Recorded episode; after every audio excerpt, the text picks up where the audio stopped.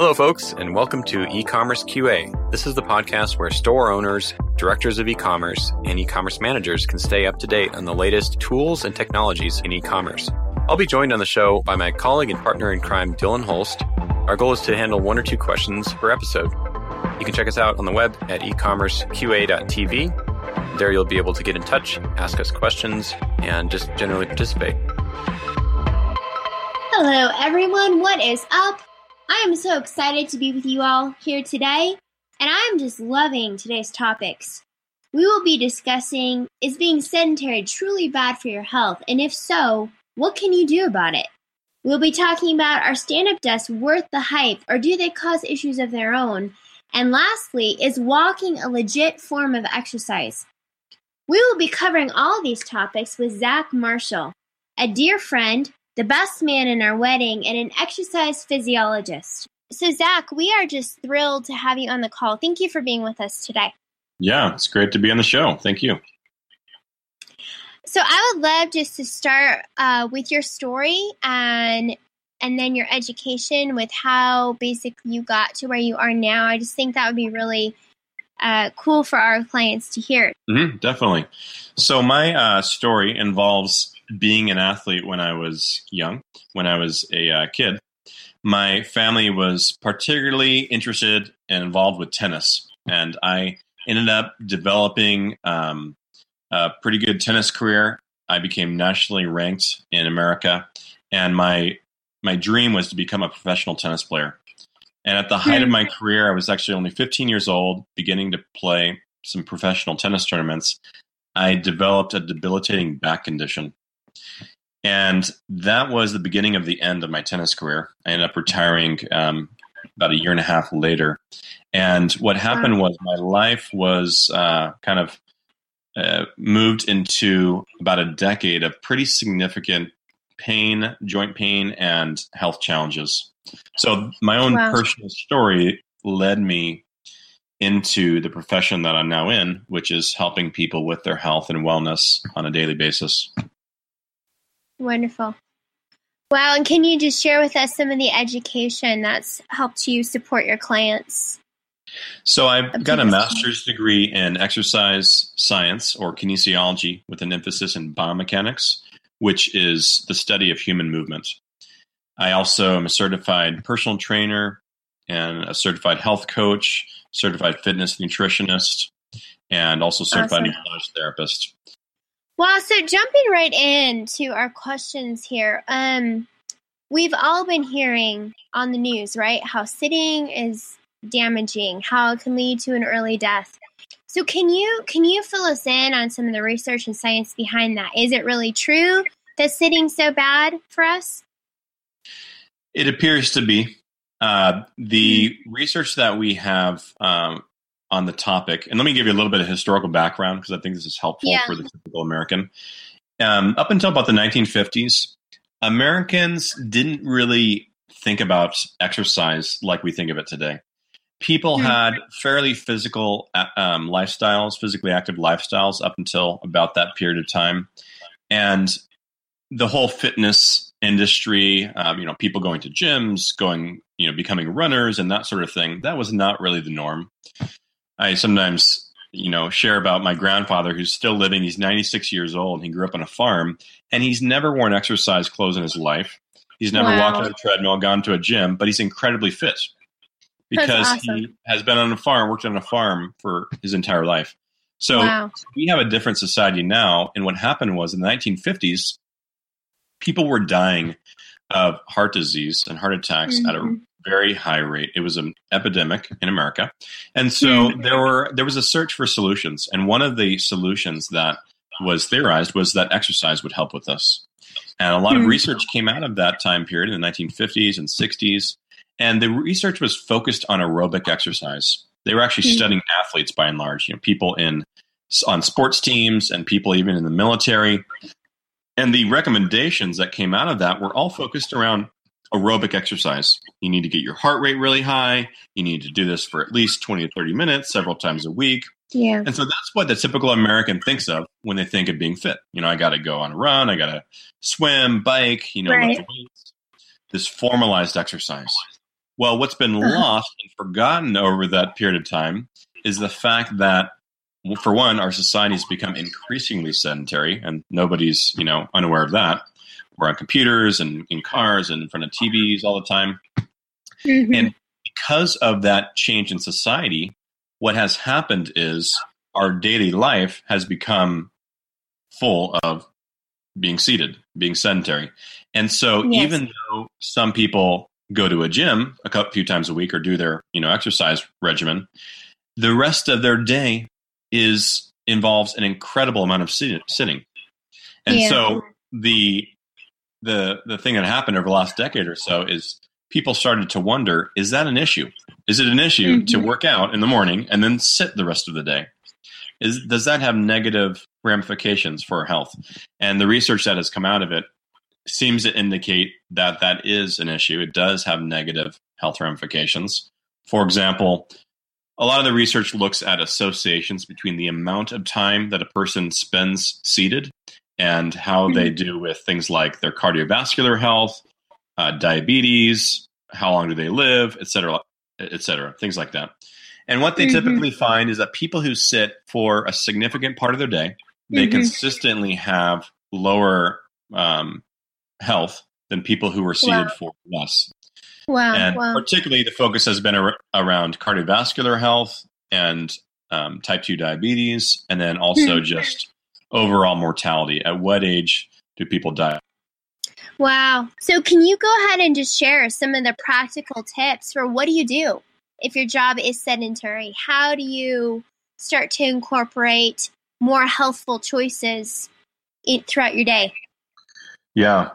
Well, the, well, everything I've shared up to this point sounds like depressing news, but I actually think it's good news uh, huh. in a way. And let me explain why I think it's good news. A lot of people walking around in, in America, people in our society have a lot of guilt around the topic of exercise. Yes, so true. Especially people who have sedentary jobs. They feel like, I'm just lazy, I'm not doing enough, I'm sure. out of shape, et cetera, et cetera. And not to say there's not some truth to that, but I like to kind of come at it from a different angle. Mm-hmm. Let me explain what I mean. The guilt that people have around exercise is largely based on a paradigm that is prevalent in our culture that mm-hmm. is limited, it, and it's being actually um, repaired, you might say, or reconstructed as we speak. Huh. And the paradigm is you need to work out to be healthy. Mm. You need to go to the gym. You need to sweat. You need to really be, you know, breathing hard with your exercise in order to be healthy. Most people, that's what they think about when they consider exercise. Uh-huh. And so if they're not doing that, which we know from statistics that at least fifty percent of Americans are not doing that. They're not working out on a regular basis. So the paradigm is being reconstructed, and here's how it's being reconstructed. There's a quote that I'll share from a mentor of mine that sums it up. And what he, he told me many years ago, which has a lot of wisdom to it, is movement is essential. Exercise is optional. I love it. It wow. sounds pretty heretical at first glance, yeah. but let me explain what I mean. Because when you yeah. hear exercise is optional, it sounds like, you know, who is this wacko telling me I, I yes. shouldn't exercise? Um, what is meant by that saying is formalized physical activity. That's what exercise means. It's formalized. Right. It, I'm going to go to the gym to improve my health, to get more, to get stronger, to improve my heart health, et cetera, et cetera. Well, what a lot of us forget is that people did not do that by and large throughout history. My grandfather, who's ninety-six, did not exercise. He has hmm. theoretically never exercised in his life in that formalized sense of well, maybe a few times, but he wow. does. He's never gone on a run or gone, you know, for a swim to be healthier. He has had physical activity incorporated into his lifestyle, and that has yeah. led to him being healthy. He has moved. And that is what mm-hmm. people have done all throughout history, and they're doing all across the world to stay healthy. But we have lost that with our hyper-focus on this unique form of physical activity called exercise. Wow. Yeah. And so people are walking around saying, I'm just not, you know, doing my body any good because I'm not going for a swim four days a week. Yeah. Well, for people who are swimming four days a week, I'm not trying to stop them from doing that. but I'm more speaking to the people who, because they can't, you know, do that more intensive form of, of physical activity, they're not even meeting in the middle anywhere with all these wow. other forms of movement they could be doing. Yeah. So the new paradigm is all about movement. It's about physical activity, and it's about being physically active in whatever ways you are able to and whatever ways you enjoy. Mm-hmm. So your question about practical tips, um, what I would share with the average person that's has a desk job is just move. Move in whatever ways you're able to, whatever ways you enjoy, whatever ways are practical in your lifestyle. The yeah. simple tips that someone can implement. Number one, take regular breaks from the being yes. in the seated position throughout your day and do some form of movement. That mm-hmm. could involve simply, let's say you work from home, that can involve getting up from your computer and cleaning a few dishes that yeah, were left yeah. over from breakfast. That can involve getting up from your computer and going and getting the mail, or uh-huh. cleaning up the living room, or, yes. you know, doing a load of laundry for a few yeah. minutes. Uh, simple things that are underneath our fingertips uh-huh. that we already probably are needing to do. And mm-hmm. many people hire out others to do some of these things, like, you know, clean their house and cook yes. their food and so forth. But those are natural forms of physical activity that have been around huh. since the beginning of existence. And our society tends to diminish uh, their value because we think it's only a value if I'm sweating and I'm really working hard. And so yeah. what we do is we forget the ninety-nine percent of physical activity that people have done throughout history. It's kind of bizarre when you think about it. Um, but that's how our thinking has gotten over the years, and uh, just through various means uh, in, in our society. So I would just say move in whatever ways you can. Don't think it has to be really complex. Hmm. That, that's that's helpful. Um, another question for you here is, what do you think of like the uh, stand-up desks, or the, you know, walking desks, or the cycling desks? Can you just give me some feedback on some of those? Yeah, so these are called moving workstations, and they're it's a very um, significant industry right now. It's growing quite a bit from the research I've done on it. And it revolves around this idea that people are realizing we're sitting too much, and they're feeling the effects. They're feeling the shoulder yes. tightness, the back pain, et cetera. And now the research is coming out to validate that, you know, yes, there are issues with this. So now there's a whole industry around this, which involves helping people move while they're working.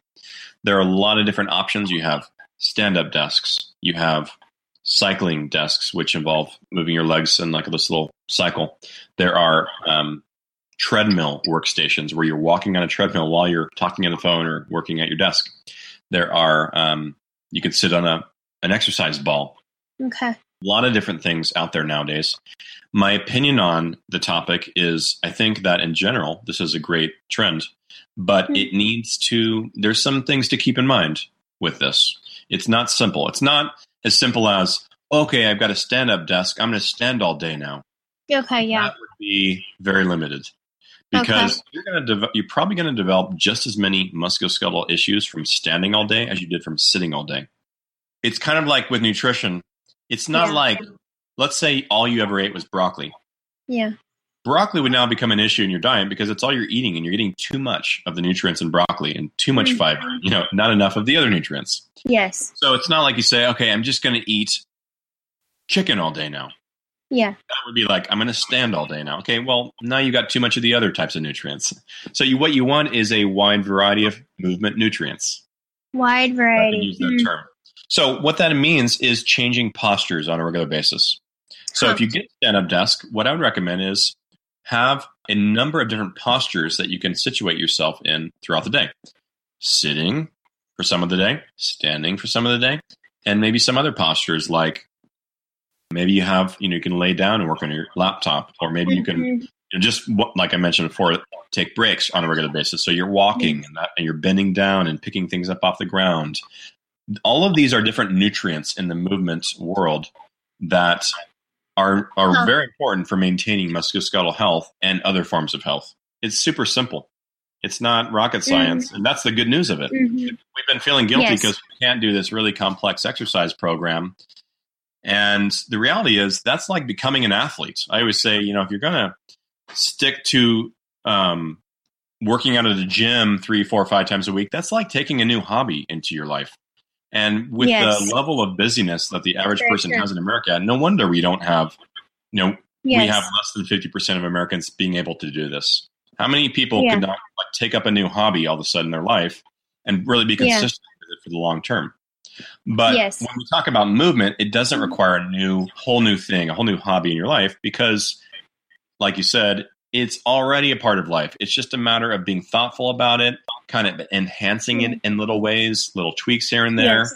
and realizing that what you're doing, you know, some people are already doing this great amount of good for their body. They just don't realize it. I love what you're sharing there. And just to um, jump here to our next question before we run out of time is I would just love to get your thoughts on walking as a an amazing exercise. So walking is the quintessential human movement. It's our bodies are designed to do it. When you look at the human body, it's designed to do it. You know, kids do it without being taught. You, you have to teach a child how to do a lot of forms of activity, you know, whether it's play sport or even swim or ride a bike. You have to teach them. It takes yeah. concerted effort. But walking is innate to being a human. Hmm. And we should take notice of that. And what walking does, I mean, we could talk for a long, long time about this. I have a whole forty-five minute class that I, I do on this topic. Uh, huh. Walking works, first off, it works hundreds of muscles. So you want a whole body workout, walking is that. Walking mm-hmm. is the most practical thing to do. You don't have to mm-hmm. wear special exercise attire. Let's say you're a yes. traveling salesperson. You can walk in the middle of your day. You can walk before, yes. afterwards. You don't have to take a shower afterwards. You don't have to mm-hmm. go to a special place for it. You know, you can walk throughout the airport. You can walk in the hotel. You can walk throughout mm-hmm. your house. I mean, it's immensely practical.